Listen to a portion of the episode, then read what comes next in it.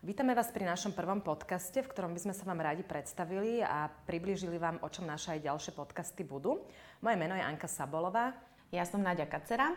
Sme marketérky, máme za sebou viac ako 15 rokov praxe v marketingu a pomáhame firmám s biznis marketingovou stratégiou. Počas našej práce sa stretávame nielen s podnetnými podnikateľmi a marketérmi, ale aj so zaujímavými marketingovými problémami a výzvami, ktoré im pomáhame riešiť.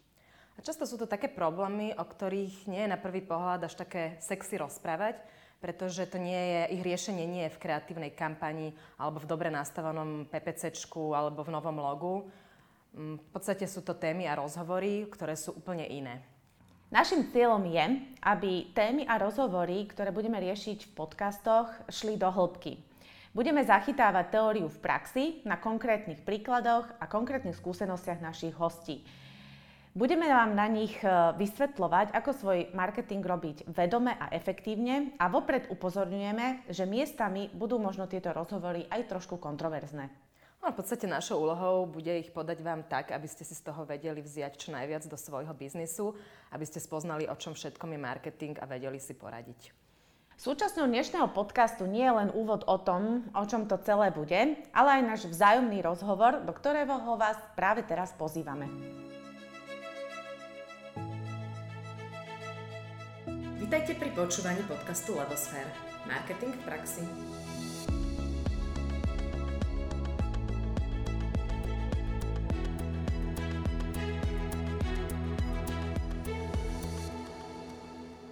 Anka, my sme sa spoznali v roku 2006 v spoločnosti Coca-Cola a naše stretnutie bolo celkom vtipné.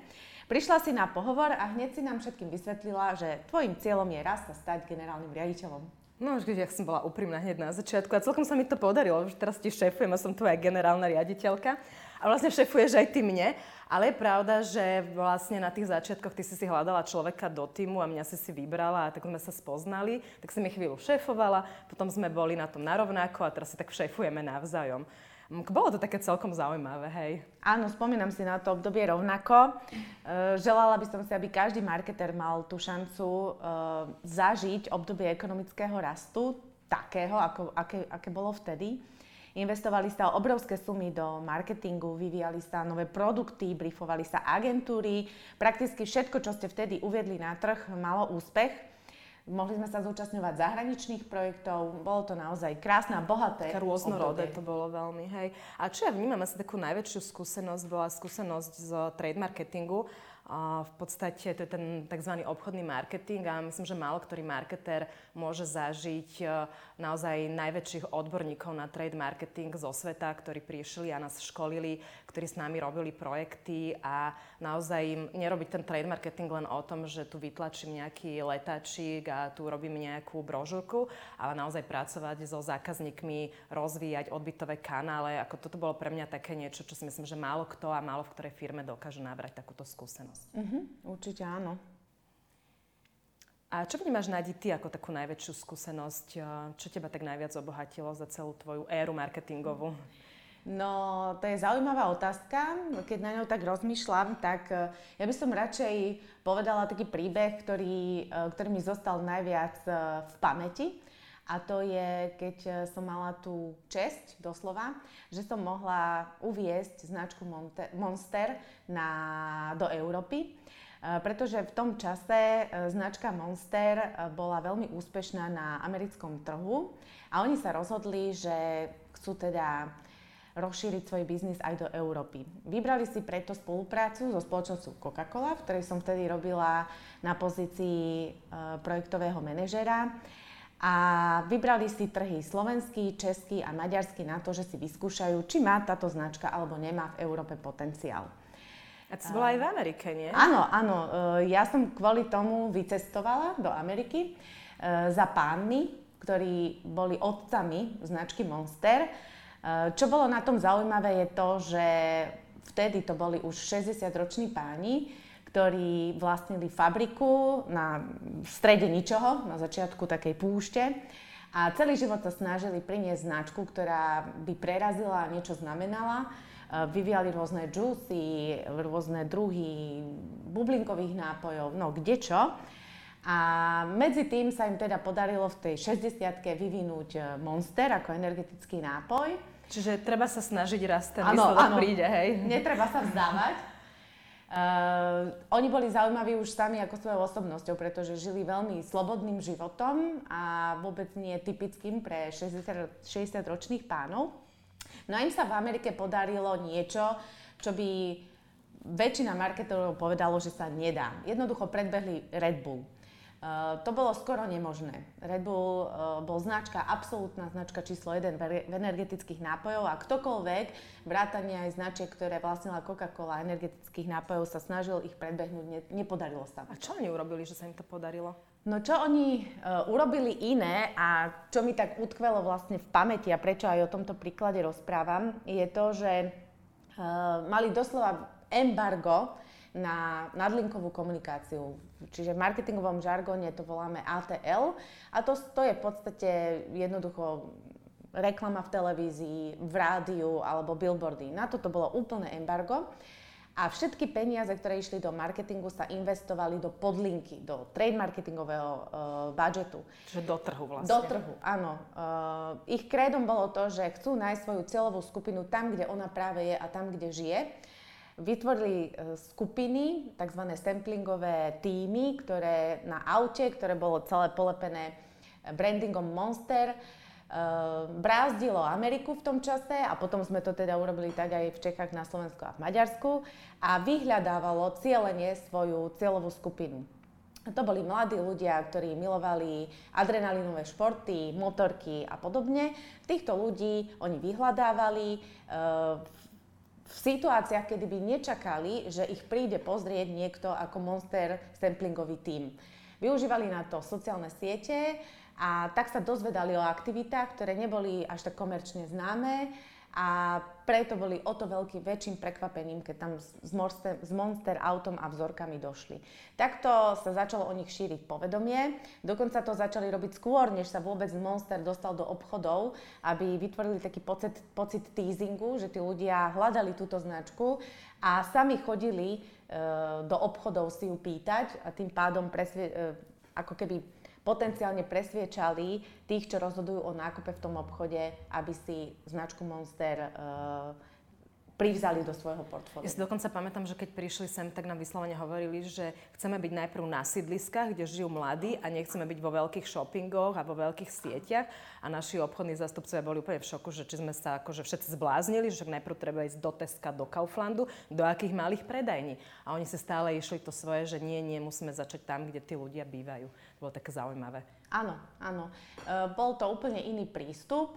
Odtedy to možno už nejaké značky aj zopakovali, ale tam sa nám potvrdilo, pretože tento projekt bol úspešný, Monster je stále na trhu a e, je teda viditeľným hráčom. Tam sa nám potvrdilo to, že e, tá priama skúsenosť so spotrebiteľom a a jeho vyhľadávanie, dať si ten čas na to, investovať do toho peniaze, aby on mal tú priamu skúsenosť, ten pocit s tou značkou, aby sa stala súčasťou jeho života, je, je veľmi dôležité. A tam bol ešte jeden moment, čo viem vlastne, um, ako si vystavali tú svoju značku, že Red Bull podporoval jednotku vždycky v nejakých, mm-hmm. povedzme, adrenalinových mm-hmm. športov a oni si povedali, že oni budú podporovať dvojku, že dvojka je tá ich, lebo však dvojka sa raz stane jednotkou, takže to majú vopred vyhraté, nie? Áno, bol, hej, to vyplývalo aj z toho, že vlastne to 60-roční páni tak dlho bojovali o to, aby priniesli niečo úspešné na trh, takže tiež boli stále ako keby tá dvojka. A vyplývalo to aj z toho, že vyslovene išli potom, aby predbehli značku Red Bull. Takže keďže Red Bull vždy podporoval jednotky a tých najlepších, tak si zvolili komunikačnú stratégiu, že oni budú podporovať teda tých druhých, pretože tí majú stále potenciál stať sa prvými. Hej, to pekné. Anka, ja som už teda povedala svoj taký najväčší marketingový zážitok a, a čo ty? Čo bol môj najväčší marketingový zážitok? Fúha, ako, asi by som hneď povedala dva alebo tri príklady, ale možno, že bude také, že pre mňa najviac to, čo robíme teraz. ako paradoxne my máme také množstvo rôznorodých ľudí, s ktorými sa stretávame, podnikateľov, s ich príbehmi, s ich biznismi. A tie biznisy sú také rôznorodé, že pre mňa je až fascinujúce, čo dokážu tí ľudia vymyslieť, aké niekedy systémy, procesy, modely dokážu vytvoriť, že toto vlastne pochopiť, zanalizovať to a potom im navrhnúť niečo zmysluplné, tak to je pre mňa obrovský zážitok a neskutočná skúsenosť a podľa mňa to mm, predčieva čokoľvek, čo sme predtým robili, lebo je to veľmi obohacujúce a je to taký, taká kombinácia takého aj adrenalínu, aj kreativity, aj analytiky, aj potom takého očakávania, že ako to vlastne dopadne. Akože toto je pre mňa asi také najviac to, čo robíme teraz. Súhlasím s tebou, že keď už si niečo v tom marketingu odžiješ a si ako keby zvyknutý mať peniaze na to, že môžeš realizovať svoje stratégie, tak ťa to láka ísť do niečoho náročnejšieho, to kde je to výzva, výzva no? kde to nie je vopred dané, že áno, máme takýto budget, tak toho potrebujeme minúť, môžeme si dovoliť to, hento, tamto, ale naozaj musíš veľmi, veľmi rozmýšľať, ako to snaženie presadiť e, v konkurencii. To Áno, hlavne veľakrát nemajú tie rozpočty veľké, aj strední podnikatelia, aj keď majú povedzme dobré obraty, ale oni si strážia každú korunu mm. a oni 5 krát premyslia si, že či tú korunu, teda euro, sme trošku posunutí a stále sa tak hovorí, že každú korunu, či to euro niekde vynaložia alebo nevynaložia. A v podstate potom my musíme byť o to také kreatívnejšie a také ako keby aj uvedomelejšie a vynaliezavejšie, že ako im poradiť, aby to pre nich malo zmysel, aby docielili tie výsledky, ale zároveň aby ušetrili tie svoje peniaze. A toto je na tom fakt také náročné. O mnoho ťažšie, ako keď vám dá niekto rozpočet, že to je pol milióna a vymyslíte. No, to sa ľahko vymýšľa. Uh, teraz, tak, keď sa o tomto bavíme, o tých našich klientoch, rozmýšľam, že čo je také najčastejšie, že čo riešia, čo ich trápi? No, podľa mňa oni tým, že častokrát ani nevedia, že čo všetko marketing obnáša, tak prídu za nami s tým, že potrebujú sa zviditeľniť a chcú budovať svoju značku. To je takéto akoby základné. Ale paradoxom je, že to je taký až ten posledný krok, ktorý by mali riešiť, že najprv v podstate si musíme zistiť, že kde ich peta tlačí, čiže zanalizovať si tú situáciu, v ktorej sa nachádzajú, so všetkým všudy potom v podstate pozrieť si ten trh, pozrieť si konkurenciu a od toho im odporúčiť, že čo by mali robiť inak. Niekedy je to o portfóliu, niekedy o cene a až potom vlastne prichádza na tá značka, až potom riešime to, ako by mala byť tá značka vystavaná a ako ju na tom trhu zviditeľniť. Áno, je to tak. Často sa stáva, že prídu, položia pred nás e, logo, ktoré sa im páči, ktoré si vyvinuli pre nejaký nový produkt alebo novú, nové podnikanie, novú myšlienku a pýtajú sa, no, je to dobré alebo je to zlé?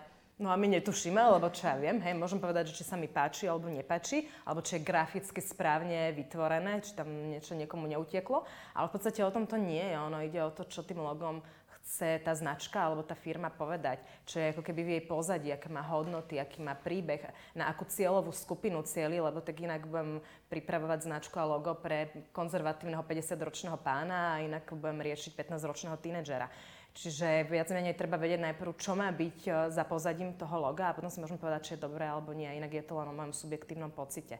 A vlastne to aj častokrát tí klienti riešia, že tu mám nové logo a pýtal som sa okolia a jeden povedal dobre, druhý povedal zle a chudá klient je zmetený. No tak on sa nikdy nebude vedieť rozhodnúť, pokiaľ nebude vedieť vlastne, či to logo splňa tie parametre toho obsahu, že či je teda pre tú cieľovú skupinu s takými hodnotami, s takým príbehom, potom si môžeme povedať, že či áno, dobre alebo zle. Áno, subjektivita je to, čo market, do marketingu doslova nepatrí.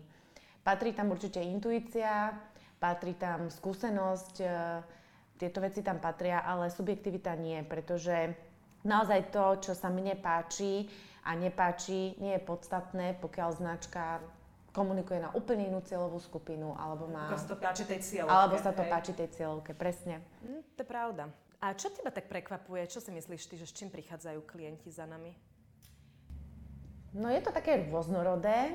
Častokrát e, to ani nie je o nejakej komunikačnej stratégii, o tom, ako sa presadiť e, v konkurencii tou komunikáciou a značkou, ale častokrát dôvod, prečo nie sú úspešní alebo nedosahujú nejaký dlhodobý ekonomický rast, tkvie aj v tom, že doslova majú neporiadok v portfóliu alebo že nevedia správne pracovať s cenou, pretože cena je jedným zo 4P v marketingu a môže vám priniesť e, konkurenčnú výhodu, a to nehovoríme len o zľavách. My celkovo s Ankou zľavy veľmi rady nemáme, takže nehovoríme o zľavách, ale o cenovej stratégii. E, nesledujú si napríklad profitabilitu produktov, to súvisí trošku aj s tým portfóliom, že produkty portfóliu sa dajú kategorizovať, dajú sa im priradiť role a podľa toho uh, sa oslovuje ako ktorá cieľová skupina a dá sa dosahovať aj lepšie výsledky. Eh, nevedia, čo je ich konkurenčná výhoda, nevedia, v čom sú jedineční. A to ti do toho vstupím, že mňa niekedy fascinuje, keď k nám prídu klienti, my sa ich opýtame, v čom sú jedineční, oni nám niečo povedia, my potom spravíme konkurenčnú analýzu a zistíme, že 90% trhu tvrdí to isté, že vlastne tá konkurenčná výhoda všetkých je rovnaká, že to tým pádom nie je konkurenčná výhoda. A vlastne tí ľudia to vôbec nepoznajú. A tým sa oberajú vlastne o ten priestor na tom trhu. Toto je také zaujímavé, hej. Hm? Počujeme, a myslíš si, že je niečo, nejaká jedna vec, lebo marketing je taký veľmi širokospektrálny, že ktorú keď tie firmy budú mať, tak budú naozaj úspešní a že to im pomôže, že toto keď si spravíte, tak to vás v úvodzovkách zachráni? No, rozmýšľam, čo by to malo byť, ale jednoznačne to už vyplýva aj z tej našej marketingovej, toho nášho marketingového backgroundu. Jednoznačne je to stratégia. Stratégia No počkaj, ale stratég a marketer je dneska už každý a myslím si, že ľudia ani nevedia, čo to tá stratégia je. Je to taký pojem, ktorý znie veľmi dobre, radi ho používame, ale čo sa za ním skrýva? No, veď to, čo sa za ním skrýva. Pre niektorých je to strašiak, keď počujú toto slovo, nevedia, čo si za ním predstaviť a znie im to strašne cudzo. Ale ja si dovolím tvrdiť, že každý z nás e, používa stratégiu dennodenne. Uh, stratégiu máte pre svoj život, stratégiu má lekár, keď vás uh, ide liečiť, tak najprv musí zanalizovať, čo sa deje, musí zistiť, že prečo ste chorí, prečo vás niekde tlačí, niekde bolí, potom využíva všetky svoje vedomosti, skúsenosti, ktoré doteraz nadobudol, dá veci do súvislosti a začne vás liečiť. Čiže predtým, než vám predpíše liek, prechádza akousi takým strategickým rozhodovaním. De facto stratégia je také pravidlo, preto, aby sme sa vedeli správne rozhodovať. Využíva sa aj v športe, keď e, týmy dosahujú, tie týmy, ktoré dosahujú najlepšie výsledky, väčšinou hrajú na základe stratégie a každý vie, čo má v danom týme robiť na to, aby sa dosiahol úspech. V konečnom dôsledku aj posledné majstrovstvá sveta nám okay. o tom hovoria, že hneď ako sme dohlídali stratégiu, sme zrazu boli úspešnejší. Uh, rovnako, je to, rovnako je to aj v marketingu a v biznise.